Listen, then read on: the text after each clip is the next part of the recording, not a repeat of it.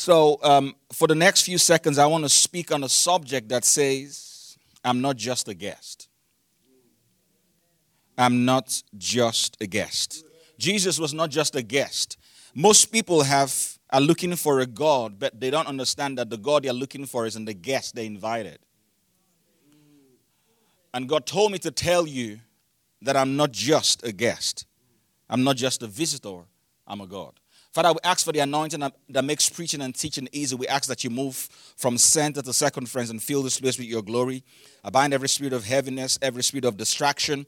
I hide behind the cross, think through my mind, and speak through my vocal cords beyond the excitement. Let there be an experience. We give you all the praise in advance for what you do. In the mighty name of Jesus, we pray. Amen. Amen. Perfect. Miracles were a very important aspect of Jesus' ministry. I like Jesus because he did not just preach about the power of God, he demonstrated the power of God through miracles, signs, and wonders. I think this is very important because we're beginning to see a new breed of Christians. They know how to explain the power, but they don't know how to demonstrate the power.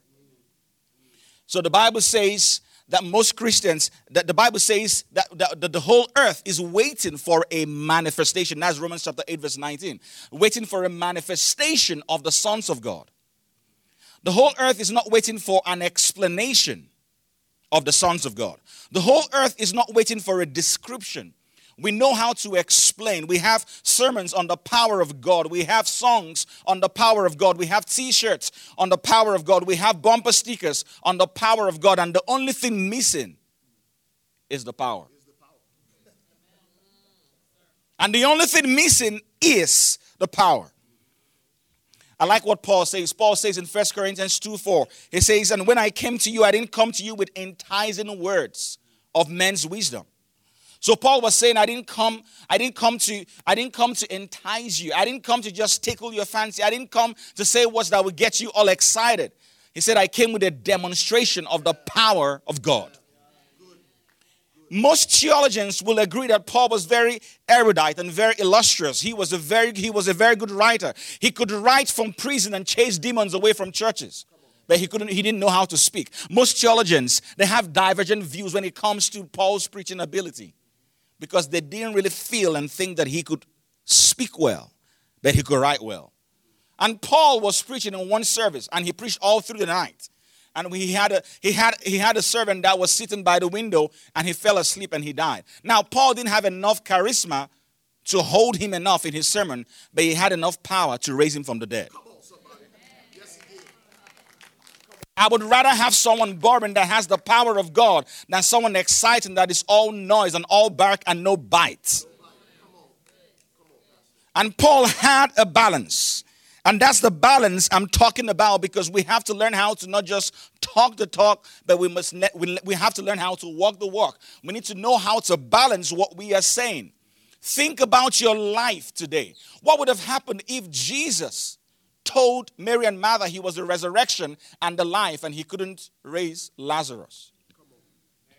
What would have happened if Jesus told blind Bartimaeus, I am the light of the world, but he couldn't give him sight? What would have happened? Think about the fact that Jesus, wherever he went, he performed miracles. Most of you are living in miracles, and most of you are miracles, and you don't even know. Most of you are wearing a miracle. You are working in a miracle job. You are driving a miracle car, and you don't even know. Think about your life. And we're celebrating eight years of God's faithfulness, eight years of God's goodness. And most of us don't even know that we are alive because it's a miracle. Most of us don't even realize that we are here today because of God's grace. If it had not been the Lord who was by our side, I wouldn't have been here. But look at you today. Against all odds, they wrote you off, but you are still here because of God's grace. You are a miracle. Look at your neighbor and tell them, I'm a miracle. Stop looking for a miracle. If you've been looking for a miracle, stop looking for a miracle. I am the miracle you have been looking for. I am the breakthrough you have been looking for. I am the goodness you've been looking for. I am the favor you have been looking for. Somebody say, Amen. Don't get focused on what you want God to do that you forget He's done stuff before. Most of you are so focused on what I want God to do that you've forgotten that God has been doing things in your life and you are a product of God's mercy. miracles. Beat your chest and say, I'm a miracle. So, talking about miracles, this was the first miracle of Jesus. And there's a lot we can learn from this miracle that can help us. The law of first mention, the first controls the rest. So there's something about this miracle that we can learn that can help us expand on the mentality of Jesus, understand the process, the, the patterns of how miracles are supposed to occur. And there's something, there's a signature I see in this text that I don't, I don't see in most miracles. And I'm going to give you three keys that are going to go hand in hand with, with being bigger and being better and being bolder. The first key I see from this text is the invitation. Everybody say the invitation. The invitation. The invitation. Jesus was invited for a wedding. Jesus was not invited to heal the sick. He was not invited to cast out demons or cleanse the lepers. He was invited to heal the sick. And I know you can read past this, but this is very important because all through scriptures, whenever anyone needed Jesus' attention, is because they had a situation, not a celebration. But here, Jesus was invited not because he, he was supposed to go and change a situation. They did not invite Jesus because they needed his power, but because they wanted his presence. So, my question is when do you invite Jesus? Do you only invite Jesus when you have a problem? Do you only invite Jesus when you have a problem? Is Jesus one of your emergency contacts or are you a frequent caller? When do you call on Jesus? See, that the thing we do is that we call God when we have a breakdown, but God wants to be the God of the breakthrough. He doesn't just want to hang around when you have the pity party, He wants to hang around when you have the main party. He's the God of celebrations also. You need to invite Jesus. I'm not talking about the article, I'm talking about having a relationship with Him and engaging Him. And most people would never remember God till they have an issue.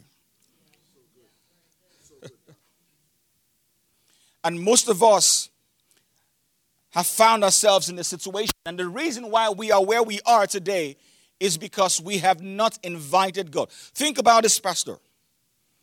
They invited God into their lives. And eventually, when they had a situation, Jesus took care of it. Could it be possible the reason why you have a situation is because you did not invite God in the first place? Jesus had disciples first. And it's important that the Bible mentioned disciples because they didn't do nothing. Just observe. And ask myself why? Because, because God was trying to tell us that it's possible to follow God and you've not seen no miracle. Most people will only follow God when they see a miracle, but the Bible tells us clearly the disciples eventually believed. So they had not seen a miracle first before. And so, my question to you is Are you following God because you were a disciple or because you want a miracle? Why are you following God? If the only time you follow God is when you have a need, then you, you don't really need God. You just need someone to meet your needs. So God is no longer your source, and anybody can be your resource. Why are you following God? Are you a disciple or are you looking for a miracle? This is very important because a lot of times when we think about miracles, we think about, oh, when I'm in a situation, I'm going to call unto God, and there are scriptures on that. See, I've always said that most people want to see the hand of God in their lives, but you would never see God's hand at work in your life if you focus on His hands. When you focus on God's face, you see God's hands at work in your life. Could it be possible that the reason why you've not seen God's hand at work in your life is because you're focusing on God's hands, on what you're going to get, and what He's going to give you instead of God's face? Could it be possible that that's why you were stuck and that's why you are where you are?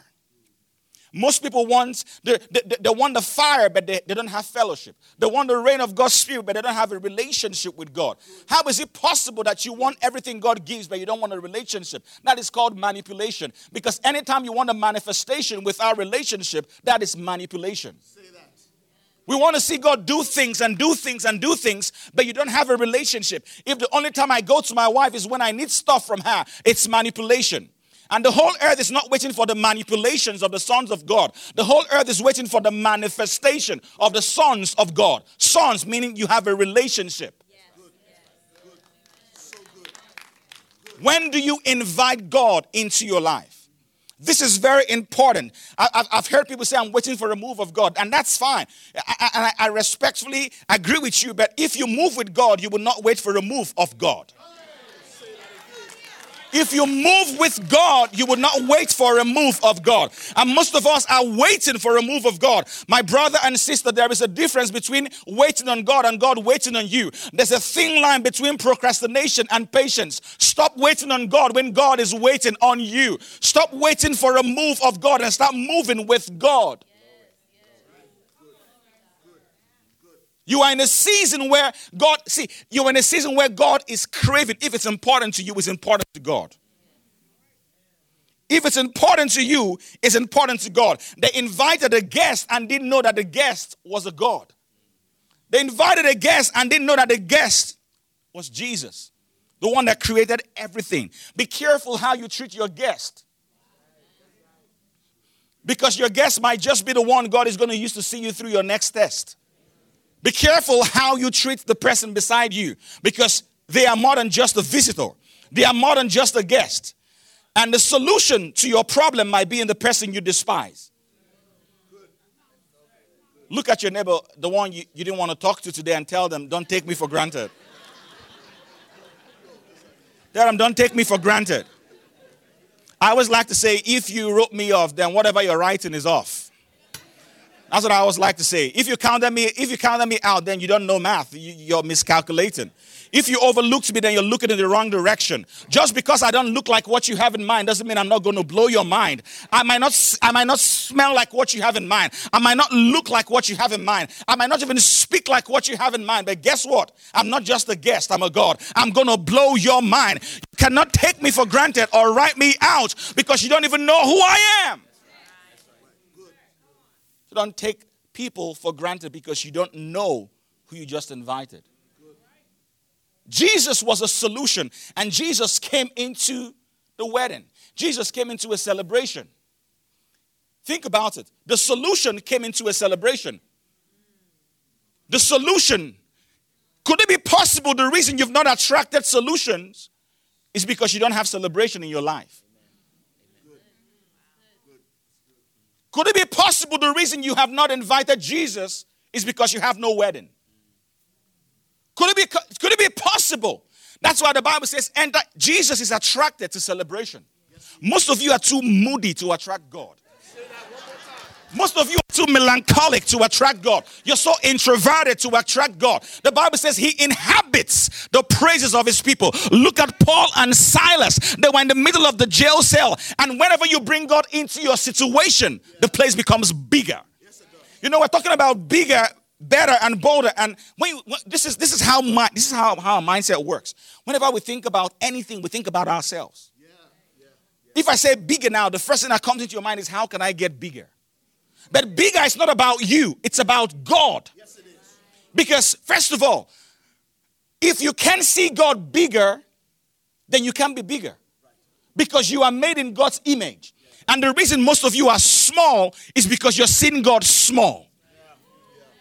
That's what the psalmist means when he says, Magnify the Lord with me. Because when you magnify something, the object doesn't change. The, the only thing that changes is the way you view the object. And some of you need to magnify God. The reason you don't see magnification and promotion and expansion and enlargement in your life is because your perspective of God is too small. David looked at Goliath and said, I know you are big, but guess what? I've learned how to magnify God in the backside of the desert. So even though you are big, my God is bigger. Even though you're strong, my God is stronger. Even though you're tall, my God is taller. You have to learn to invite God into a situation. Let everything that has breath praise the Lord. You got to open your mouth and invite him into your family. Open your mouth and invite him into your church. Open your mouth and invite him into your city. Open your mouth and invite him into your life. Don't wait till you have a breakdown. Open your mouth even when you have a breakthrough. He's see, he doesn't want to just be the God of the battle. He God, God takes see. I was talking, I was talking somebody the other day, Pastor. I was telling them, we always say God gets the glory. But it's see, God wants to get the glory, He wants to get the battle. That's why the Bible says the battle is the Lord, it's not just the glory. God wants to be there every time. You cannot pick and choose. That's what giving your life to Christ means. Because you cannot pick and choose when you give your life to Jesus. if he's going to be in charge of the party, then he's going to, he's going to be in charge of the, the problems. I invite God into my life. You, you have to learn how to attract God with celebrations. Most of you are where you are, and God is passing your house by, passing your business by, because you have no party, because you have no celebration. In this season, if you are going to move into and step into another season and another level, you must learn how to throw a party even when there's no wine. You must learn how to throw a party and celebrate even though things are not working out. You must learn how to throw a party yourself. If nobody shows up, that's fine. I'm going to bless the Lord. The qualification for praise is breath. The qualification for a party is breath. So anything that has breath, it doesn't matter where I am. I might be in the prison, I might be in the lion's den, I might be in the fairy furnace, but everything that has breath. Somebody said the invitation. So while they were going through this, the Bible says they ran out of wine. So you can become bigger when you invite God into your situation and you see God bigger because you are made in God's image. You are made in God's image. Stop living in the shadows. Bigger comes when you see God bigger because now you realize your image. But they ran out of wine, and there was the next point, there was an interruption. Everybody say interruption. Have you ever had an interruption in your life? Have you ever, and you have an, you get, you, an, an interruption occurs in your life when you, when you run out of things that are supposed to be running things in your life. An interruption occurs in your life when your current condition doesn't match your preparation.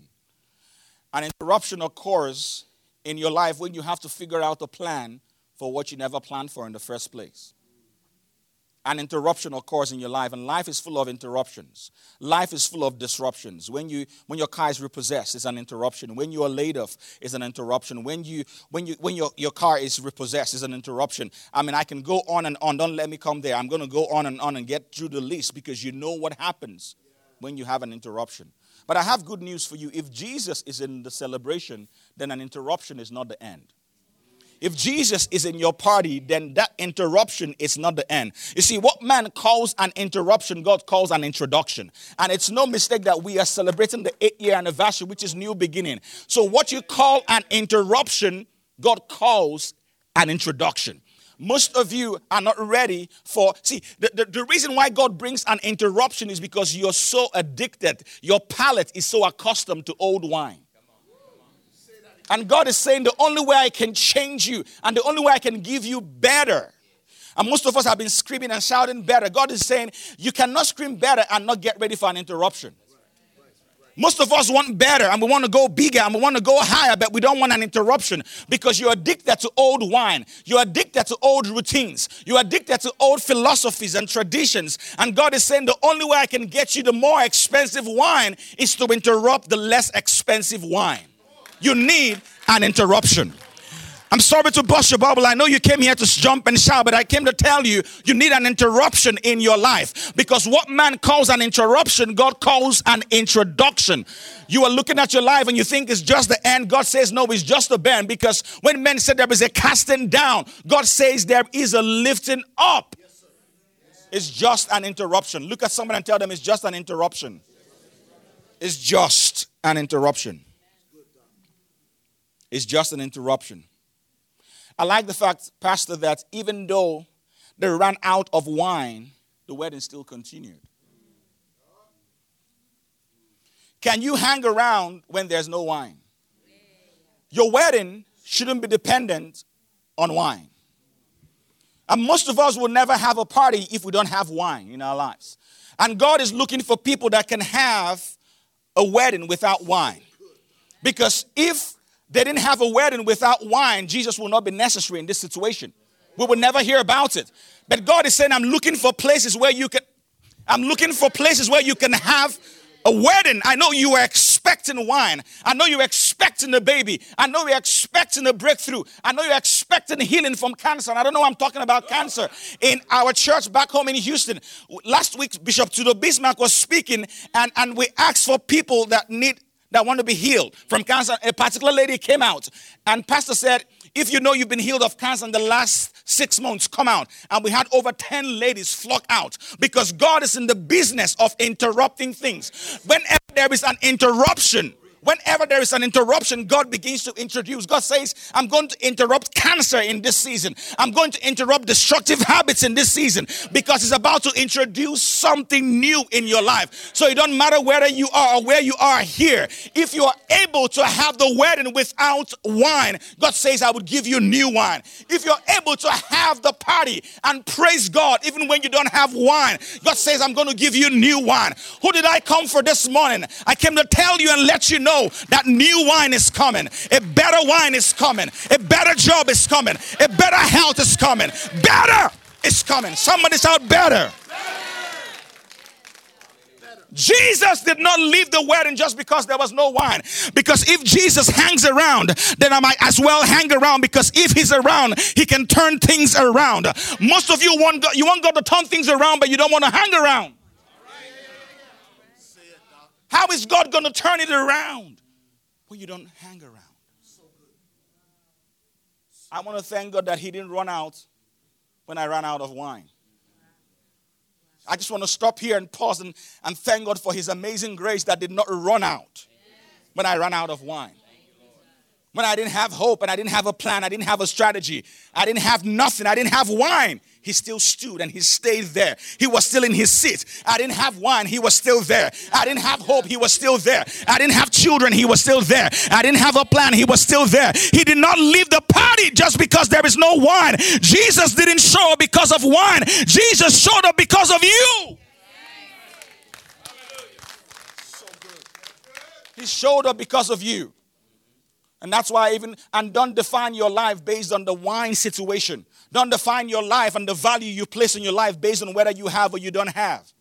Jesus will still stay there, whether there's wine or whether there's no wine. I know I'm speaking to somebody. Jesus is still going to be there. And your accident will, the Bible says, I would never leave you or forsake you. Jesus says, I will still be in the wedding, whether you have the child or not, whether you have the job or not, whether you have the wine or not. God says, I, I will still be there.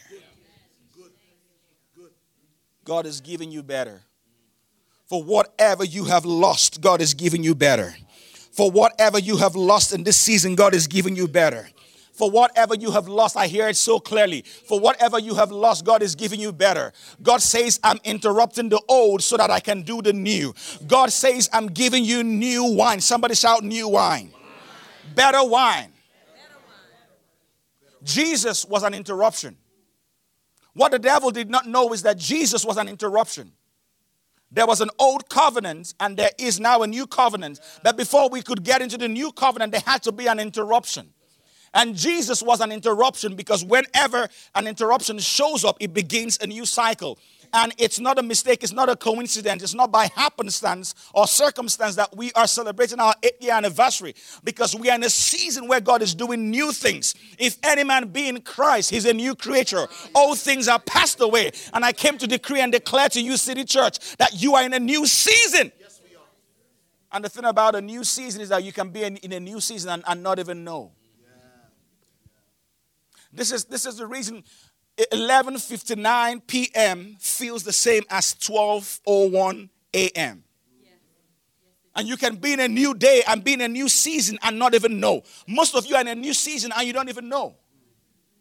And God sent me down here as a clock to tell you, look at the clock. It's no longer 11:59. It is now 12:01. I know you still have the same PJs on. I know you're still sleeping in the same bed. I know you're still watching the same movie. I know you're still you're looking at your bank account, and that's the wrong thing to look at. Don't look at your bank account. Don't look at your don't look at your friends. Look at the clock because if you can look at the clock, you would know it's a new day. And the Bible says, "Weeping may endure for a night." But my Bible says that joy comes in not in a morning, but in the morning. Not just one morning, but in the morning. Look at somebody and tell him it's morning.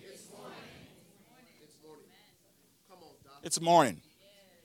if you were going to be better in this season, if you are going to be better, then you have to accept the interruptions. And you have to be okay. And at the back of your mind, you know that it doesn't matter whether I have wine or not. Jesus didn't come because of the wine, He came because of you. Your value is not in the wine, your value is in who you are because you're made in God's image. Stop living in the shadows. There's a difference between an image and a shadow. An image is formed by the reflection of light, a shadow is formed by an obstruction of light. And that's why we have to live in the light. That's a different subject altogether. And so they ran out of wine, and Mary had to do something about the situation. Pastor, I looked at this text, and, and as I looked at this text, three things popped in my head. I was thinking about it because the Bible doesn't just throw words out there, there's a reason there was Mary, there were servants. The disciples were, of course, just watching things happen, right? but there was Jesus. As I thought about that, God told me that there are three people you need in, you need in your party, you need in your life. You need a Mary, you need the, servants, and you need a Jesus. And I said, okay, Holy Spirit, can you elaborate? Because they will look at me like they're looking at me now. Mary identified the problem. You need people in your life that can tell you when you're running low. They don't have the solution, but they know the solution. You see, the problem with you is that you're, the, you, you, uh, uh, uh, our, we find ourselves in this situation where we are trying to figure out everything ourselves. Do you realize we've not even talked about the couple getting married? This was happening in the kitchen and they were on the dance floor dancing. The couple was dancing without even knowing. This is what happens when you invite God to you. You don't even know the battles He's fighting now. You're here in church. You don't know how God is keeping you. You don't know. You don't know the Marys God is put. You don't have the solution, but you know somebody that has the solution. Mary identified the solution. The servants, you need a Mary that can identify the solution. You need servants that can implement the solution. And you need a Jesus that can initiate it. You need people that can identify, people that can implement and people that can initiate because Jesus can say, hey, go and do it. And they say, are you serious? Why? I'm not doing this. Mary cannot fill it with water, but she can lead you to who will give you the direction to fill it with water. And she invited all of these people. You need all of these people in your life. And Mary gave an instruction. And she told the servants, whatever he tells you to do, do. If you want to see what God is doing, you have to do what God is saying. Most people want to see God move in their life, but they don't. See, I, I said something the other day. I put it on Instagram, and and and and Pastor Wendy, I said this. I said, most people always like to pray, God, order my steps. And that's fine. But are you willing to step into what God has ordered? So good. So good. Obedience is a catalyst. Jesus said, My hour has not come. You are going to get unscheduled miracles because of obedience. He said, My hour has not even come. And so people are sowing seeds and casting and binding, and God said, Don't worry, I'll come with my. But when you obey God, God says, I cannot resist. I have to do it. In this season, God wants your obedience because instruction is what converts interruption to divine intervention. And most of us are stuck in a season of interruption. But God is saying, if you can follow, see, you're not ready for intervention, divine intervention, if you can take divine instructions. If you cannot take divine instructions, you are not ready for divine interventions. And most people, you want God to move in your life, but you're not ready to move when He says move. You want God to change your life, but you don't want, to, you don't want God to change your plans. How does it work? How does it work? How can God change your life when you're not ready to change when God says change? Obedience. Do you realize that God, Jesus never focused on the wine? Jesus didn't even talk about wine. The, the, the, the trick of the enemy is to make you focus on what you lost, not what is left. Jesus did not even spend, he didn't even mention the word wine. Your miracle is not in what you lost, your miracle is in what you have left. And God uses what is left to give you what is next. And most people are looking at what they lost, but God is not looking at what you lost. Because if you lost it, you don't need it for the next season. And God is saying, if you are going to need new beginnings, you have to shed off some things, shed off some relationships. Are you, do you have the capacity to not focus on what you lost? Because what you need might not be in what you lost, but what you have. What you need might not be in what you lost. I know I'm speaking to somebody. You are focusing on the wrong thing. When God gave you water, He gave you wine. There is wine in your water. Don't despise what you have. Just because it doesn't look like what you want doesn't mean it's not what you need. Don't despise the child. Don't despise the spouse. Don't despise the business. Don't despise what you have now because it doesn't look like what you have in mind. And I'm telling you that God says, for every ounce of water you have poured in, that is that is how I'm going to good good measure, press down, shaking together, running over. You need water, you need wine, but God is saying, how do you handle the wine? How do you handle the wine? I asked God, why did you have them go through all of this whole pouring water here and taking water out. I mean, you're, you're God. You should have just told everybody wine in every cup. I mean, it's true. I mean, I have those conversations. Maybe, okay, maybe, I, I don't know. and, and Pastor, while I was thinking about it, God told me that, and, and I, I like to transport myself, not tell it, you know what I mean? I mean, like, I gotta, some people like, transport yourself, like, seriously? No, I mean, like, I try to think about it and put myself in that situation. And I said, so look at this. There had to be a place they were getting the wine from. And so if they ran out of wine, it means that there was a jar that was empty. And now there was another jar or jars that were full. So on, on one hand, you have full jars. On another hand, you have empty jars. As I thought about that long enough, God told me just because one aspect of your life is empty doesn't mean every aspect of your life is empty. And we often like to focus on the part of our life that is empty and leave the part of our life that is full. We always like to focus on the part of our life that is deficient, and we don't want to focus on the part of our life that is sufficient in this season, the way you can become efficient is to focus on what you are sufficient in, not what you are deficient in. And most of you have been focusing on your empty jars and you've been neglecting what has been full. And God is saying, All I need for you to do in this season is to focus on what you have, not what you've lost. They kept pouring, they kept pouring water in. They kept pouring. They had empty here, but they kept pouring. And God is saying, keep pouring. I know you're, while you're waiting for wine, keep pouring water. While you're waiting for a spouse, keep helping other people. While you're waiting for a baby, keep serving in the children's church. While you're waiting for your own business, keep working yourself in that job. While you're waiting, the, the problem is that people want wine, but they will not pour water.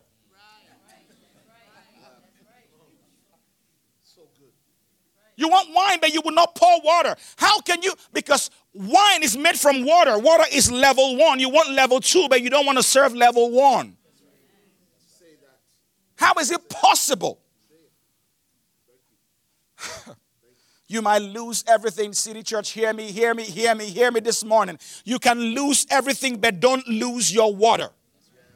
You can lose hope and lose faith and lose friends and lose strategies, but don't lose your water. Because as long as you have water, you have something God can work with. Yes, sir.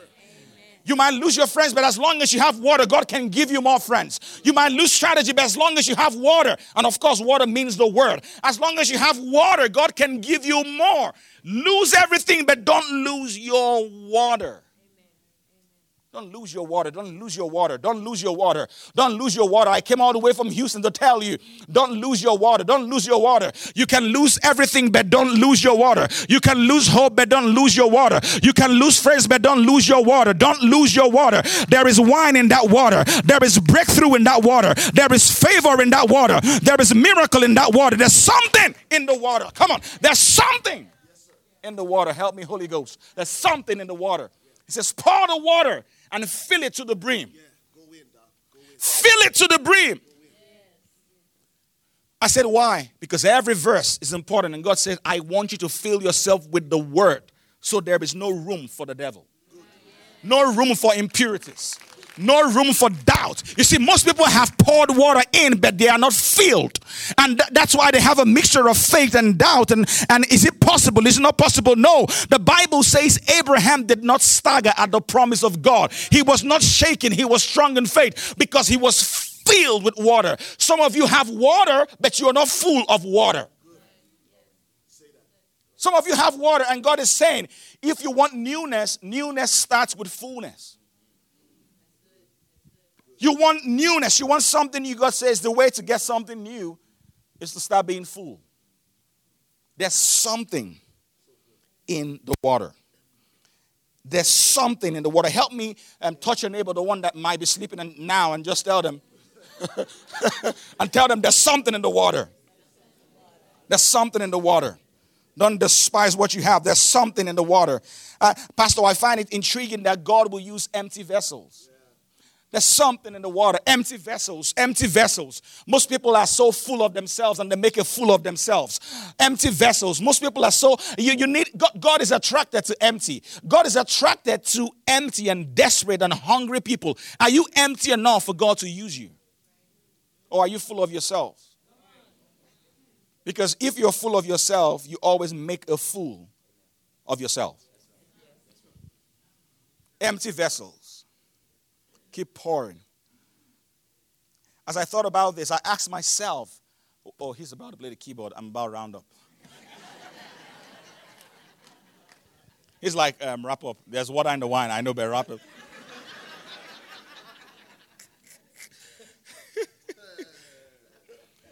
let, me, let, me, let me ask you a question, church. When did the water turn to wine? I thought about that long enough, and God told me you would never see because they took water. When the water was on the, the water pot, it was still water. But the time the servants took the water and gave it to the master of ceremonies, the water turned to wine. And I thought about it. I did. I promise you I did. The problem, Pastor Wendy, is that most people are not willing to serve water. So they never see wine. Do you have the ability to serve the ordinary extraordinarily? How do you serve your husband?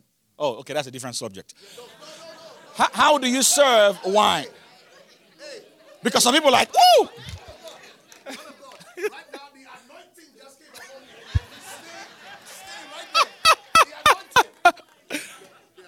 but think about it. How do you serve? Most people want to what see when you bring out wine, everybody brings out a fine, everybody brings out a cup and everything. But are you willing? Do you have the capacity to serve water like wine? This is where the miracle occurs. Most people don't have the ability to serve water. They would have poured everything, spent all their energy, but if they didn't have the boldness, these guys were servants, so they would have been killed. And you know, this water was not like clean water, like the cool water. No, this was ceremonial for the feet. Dirty water. So you take dirty water to the master of ceremonies. You, you need to talk about boldness. That's when the water begins to turn, when you have the boldness to serve water. As you move, as you take the first step, the water is turning into wine. Do you have, I, I can't leave this place. Do you have the ability? You, the problem is that what you're looking at, they were looking at the solution and they were hungry and they were starving and they were no wine without knowing that what they had. See, whatever you're believing God for is in what you've believed God for. You'll get it when I'm in Houston. Whatever you're believing God for, see, whatever you're believing God for, the wine you're believing God for is in the water you once believed God for. The child you believe him for yesterday, the doctor you believe in him for tomorrow, is in the child you believe him for yesterday. What you need is in what you have. The problem is, are you willing to serve the water as wine? Oh my God. Let me tell you, you would see miracles in your life. Go back home and look at everything that looks like water, every watery situation, everything that looks watery, everything that looks ordinary. God is a specialist in using the ordinary. The problem is that you've been giving God wine. God doesn't need any wine in his life. He doesn't need wine because wine is wine, but he needs people that are like water. How do you serve the water in your life? So good. So good. The process of fermentation should have taken years. But God collapsed it into service. God collapsed it into obedience. God collapsed the process into boldness. You're talking about new beginnings. You would be amazed. The righteous are as bold as a lion. You will be amazed at what would happen when you serve water as wine. Serve it graciously. Carry it graciously, like it's water, like it's wine. Because there is water, there is wine in your water water, wine, water, wine. It's the same state. Water, liquid, wine. The same form, the same, the same feel. Water, wine. God says, I'm not trying to change your state, I'm trying to change your taste. Water, wine, water, wine. You, you, you, God says, I'm not trying to change your state. I'm trying to change your taste. Water, wine, water, water, wine, the same person but different taste. Water, wine, the same person but I smell differently. I taste differently. I look differently. Water and wine, water and wine, water and wine. When you do what you can, God will do what you can't. Water, wine, water, wine, water and wine, water to wine. Do you know, as I looked at that text, I noticed something that Jesus did not touch anything. Jesus spoke everything. So good. So good. He didn't touch the water. He, he didn't even talk to the water. He, didn't, he, he, talk, he spoke to the servants. That's the power of his water. He didn't touch the water. He didn't touch the jar. He didn't touch nothing. He just spoke. And in this season, the word of God is just coming and you know what your water is. God is saying, serve your water as wine, and you need the boldness. If you have the audacity to serve water, you would have the capacity to see wine. Serve the water as wine. They took this, and Jesus said, Take it. And they took it and served it. And Jesus gave specific instructions. They took it and gave it to the master of ceremonies. And when he tasted it, what happened? It had turned to, to to wine. And I, I thought to myself, perhaps if they gave it to any other person, it wouldn't have turned to wine because Jesus gave specific instructions. But here is, the, here is what I, I noticed. I noticed, church, that it was water in everybody's hands. But when it came to the right hands, it turned to wine. Jesus is saying, when it comes to your turn, it's going to turn around when it comes to your life, it's going to turn around. It was water in everybody's hands. But the moment it landed on the right person's hands, it turned into wine. It's going to turn around in your life. You can be bigger. You can be better through interruption. And you got to be bold when it comes to instructions because that's where the miracle happens. My prayer for you, City Church, is that God will give you people that will taste wine where other people see water. The master of ceremonies tasted wine when other people, God will give you people with incredible palates, miraculous palates, that would, tongues, that, that, that would taste something different and treasure you when every other person sees water. The problem we, we have in church today is that a lot of us are water. And sometimes you feel like water, but when God puts you in the right place, they value you like wine. Yeah, yeah, yeah. And the reason you would never see water, or the reason you will never see wine in the cup, is because God wants you to be humble. But the reason other people would taste wine is because God wants them to value you. Humility and value goes together. I came here all the way from Houston to let you know that Jesus is more than just a guest. Jesus is more than just a visitor. He can turn things around in your life. This is a new day of invitation. This is a new day of interruption. And this is a new day of instruction. Let's stand up on our feet.